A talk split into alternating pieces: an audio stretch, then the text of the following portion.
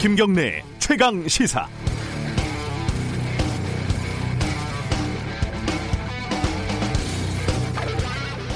이 동요 기억하시나요? 어릴 때 많이 불렀던 노래인데 뭐 고모네 집에 갔더니 암탉 수탉 잡아서 기름 동동 뜨는 걸 나 한 숟갈 안 주네. 우리 집에 가봐라 수수바떡 안 준다. 뭐 기억하시는 분들은 나이가 좀 있으신 분들이겠죠. 왜 고모인지는 저도 잘 모르겠습니다. 이모가 아니라. 근데 이게 먹을 게 귀하던 시절에 친척집에 갔더니 자기들끼리 고기를 먹는 모습에 섭섭했다. 뭐 이런 마음을 표현한 거죠. 남들 먹는 거 안 주면 그만큼 서러운 게 없습니다. 생각을 잘 해보시죠. 그 회사 구내식당에 만약에 임원들한테는 소고기 반찬 주고 부장급한테는 돼지고기 반찬 주고 평직원들은 빨간 소세지 반찬 주면 뭐 노조가 가만히 있겠습니까? 그 회사에서.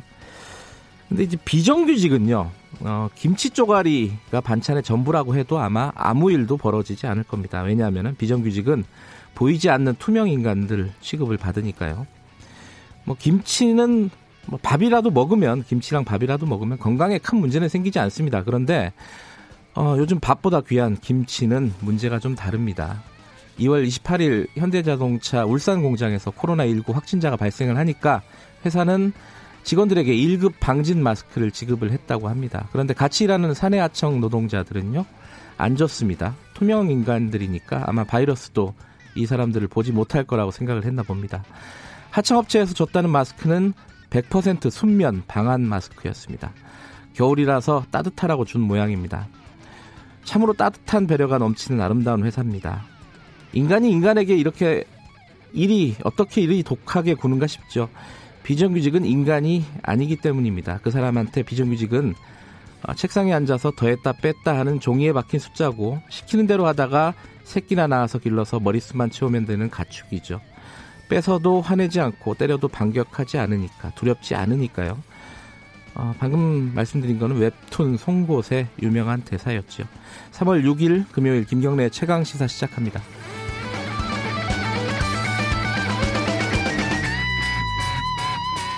김경래 최강 시사는 유튜브 라이브로도 함께하고 계십니다. 샵 9730으로 문자, 뭐 유튜브 댓글 이런 거 보내주시면은 저희들이 공유하겠습니다. 짧은 문자는 50원이고 긴 문자는 100원 들어갑니다.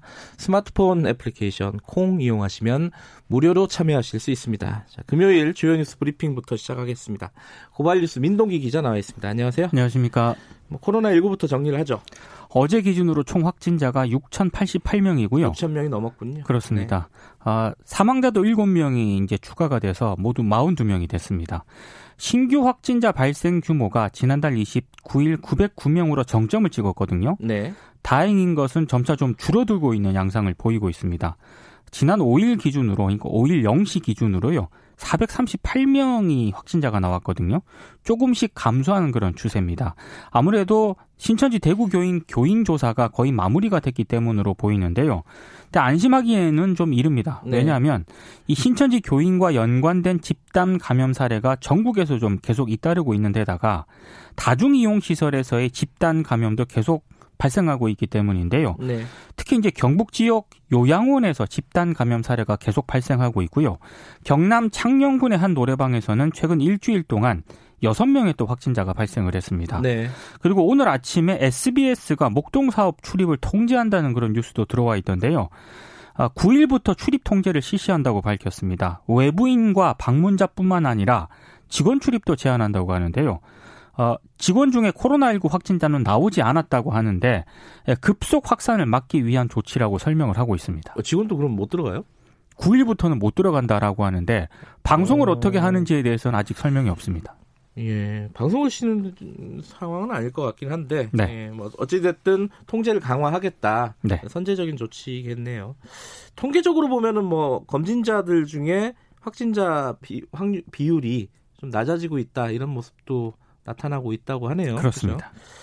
근데 지금 일본은 한국 입국자들을 사실상 차단한다. 뭐 이런 방침을 세웠죠. 그러니까 아베 신조 총리가 중국과 네. 한국에서 들어오는 입국자에 대해서 검역 소장이 지정한 장소에서 2주간 대기하는 대기를 하고요. 네. 일본 내 대중교통을 이용하지 말 것을 요청한다고 했습니다. 그러니까 말이 대기 요청이라고 했는데 사실상의 격리 조처로 풀이가 되고 있고요. 한국과 중국에서 오는 관광객, 유학생 등은 당분간 받지 않겠다는 뜻입니다. 네. 2주간 아, 대기 조치는 9일 0시부터 우선 이달 말까지 적용이 될 것으로 보입니다. 네. 아, 이 같은 조치는 아베 정부에 대한 내부 비판이 거세지고 있는 점이 가만히 된 것으로 보이는데요. 네. 그동안 코로나19에 대해서 아베 정부가 미온적으로 대처하고 있다 이런 비판을 받았는데 네. 최근에는 도쿄올림픽 연기라든가 취소론까지 나오니까 상당히 공세적으로 바, 어, 대응을 바꾼 것으로 보입니다. 어, 한국 정부는 그동안 일본의 코로나19 확산세에도 불구하고 일본 전역에 1단계 여행 경보만 내린 상태였거든요. 우리 정부가 어떻게 대응을 할지 관심이 쏠리고 있습니다. 그리고 호주도 최근 14일 이내에 한국을 방문한 외국인의 입국을 어제 금지한다고 밝혔고요. 입국 금지 조처는 일주일 동안 적용이 되고 또 일주일 단위로 연장 여부를 검토를 합니다. 그러니까 일본이 좀 대처를 잘 못했다라는 비판을 받고 있지 않습니까? 그렇습니다. 예. 어, 거기에 대한 어떤 반작용으로 뭔가 보여주려고 하는 것 같은데 네. 우리 입장에서는 좀 과한 조치다라고 생각할 수밖에 없는 상황이죠. 아, 그렇죠. 예. 어, 3부에서 일본에 계신 분 좀 연결해가지고 관련 얘기 좀 들어보겠습니다. 어, 지금 마스크가 며칠째 지금 계속 큰 화두인데 지금 오부제를 실시를 한다고요? 출생 연도 끝자리에 맞춰서 일주일에 하루만 살 수 있도록 했는데요. 네. 공적 판매처에서 마스크는 1인당 2장까지만 구매할 수 있고요. 가격은 한 개당 1,500원으로 통일하는 그런 방안이 추진이 됩니다. 마스크 수출은 금지가 되는데요. 출생연도 끝자리 번호가 16이면 월요일에 구매할 수 있고요. 네. 27이면 화요일, 38이면 수요일, 49면 목요일, 50이면 금요일에 마스크를 살 수 있습니다. 네. 저는 수요일에 살 것 같습니다. 그 주중에 구매하지 못하면 주말에 살 수 있다고 하고요. 예. 약국은 오는 9일부터 오부제가 적용이 됩니다. 아, 대신에 그 정부는 농협 하나로마트하고 우체국에는 모든 공적 판매처에 적용되는 통합 중복 구매 방지 시스템을 구축한 뒤에 오부제를 적용할 방침입니다. 이제 애들하고 노인들도 직접 가야 된다. 그렇습니다. 이게 뭐 어쩔 수가 없는 선택일 것 같기도 한데 상당한 어떤 반발은 있을 것 같아요. 노인분들 특히요. 그렇습니다. 예. 그렇죠? 에, 이 와중에 김정은 국방 아, 북한 국무위원장이 문재인 대통령에게 친서를 보냈습니다. 남녘 동포들의 소중한 건강이 지켜지기를 빌겠다. 네. 반드시 이겨낼 것으로 믿는다라는 그런 내용이라고 하고요. 한반도 정세를 둘러싼 진솔한 소회도 밝혔다고 청와대가 전하고 있습니다. 이번 남북 정상의 친서 교환은 국정원과 통일전선부 사이에 비공개 직통 창구로 이루어진 것으로 지금 전해지고 있는데요. 네. 네, 김정은 위원장의 여동생이죠. 김여정 조선노동당 중앙위 제1부부장이 청와대를 굉장히 거칠게 비난을 했거든요. 그러니까요. 이게 무슨 일인지. 하루도 네. 지나지 않아서도 이런 친서가 전달이 됐는데 네. 두 정상 간의 신뢰 관계는 여전히 유지되고 있다. 이걸 보여주고 있는 것이다라는 평가가 나오고 있습니다. 네, 어, 정치권 얘기 좀 해보죠. 미래통합당에서 사실 어제 큰 뉴스가 있었습니다. 홍준표 전 대표 그리고 김태호 전 의원이 어, 공천에서 탈락했습니다. 예, 공천 배제 컷오프가 됐고요. 네, 그리고 현역 이주영, 김재경, 김한표 의원하고요. 비례대표 김성태 의원 등도 역시 컷오프가 됐습니다. 네, 서병수 전 부산시장이 부산 진구 갑에 전략 공천이 됐고 박민식, 조혜진 전 의원 등 이른바 친이계가 부활을 했습니다. 이현주 의원은 부산 남을의 전략 공천이 됐는데요. 어, 홍전 대표가 페이스북에 어제 이런 글을 썼습니다. 참 야비한 정치를 한다. 이런 글을 썼고요. 김태호 전 의원 같은 경우에는 내 갈 길은 외길이다. 이렇게 얘기를 했거든요. 네. 사실상 무소속 출마를 시사한 것으로 보입니다. 홍준 대표는 어제 인터뷰하는 거 보니까 어, 무소속 출마 아니면은 정기연퇴 두 가지밖에 없지 않겠느냐. 아마 이번 주 안에 입장을 밝힐 것으로 네. 보입니다. 이 유영아 변호사라고 그 박근혜 전 대통령의 어, 입 역할을 하는 사람이 있지 않습니까? 네.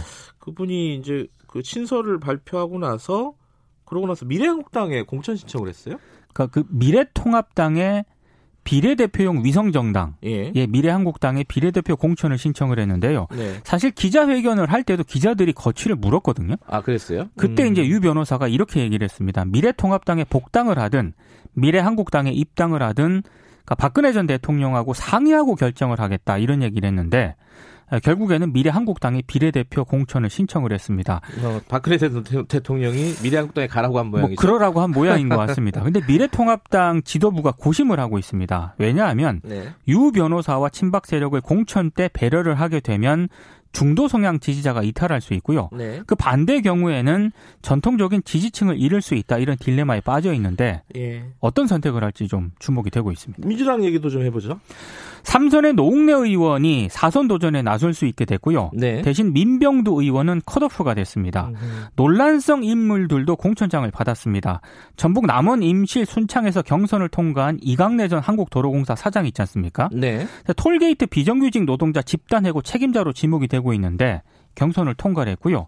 그리고 동대문 을과 함께 청년 우선 지역구로 결정이 된 서울 강남 병 그리고 경기 안산 단원 을 가운데 한 곳에 김남국 변호사 투입설도 좀 나오고 있습니다. 이쪽은 이제 청년 우선 지역구다. 그렇습니다. 예. 자 브리핑 여기까지 듣죠.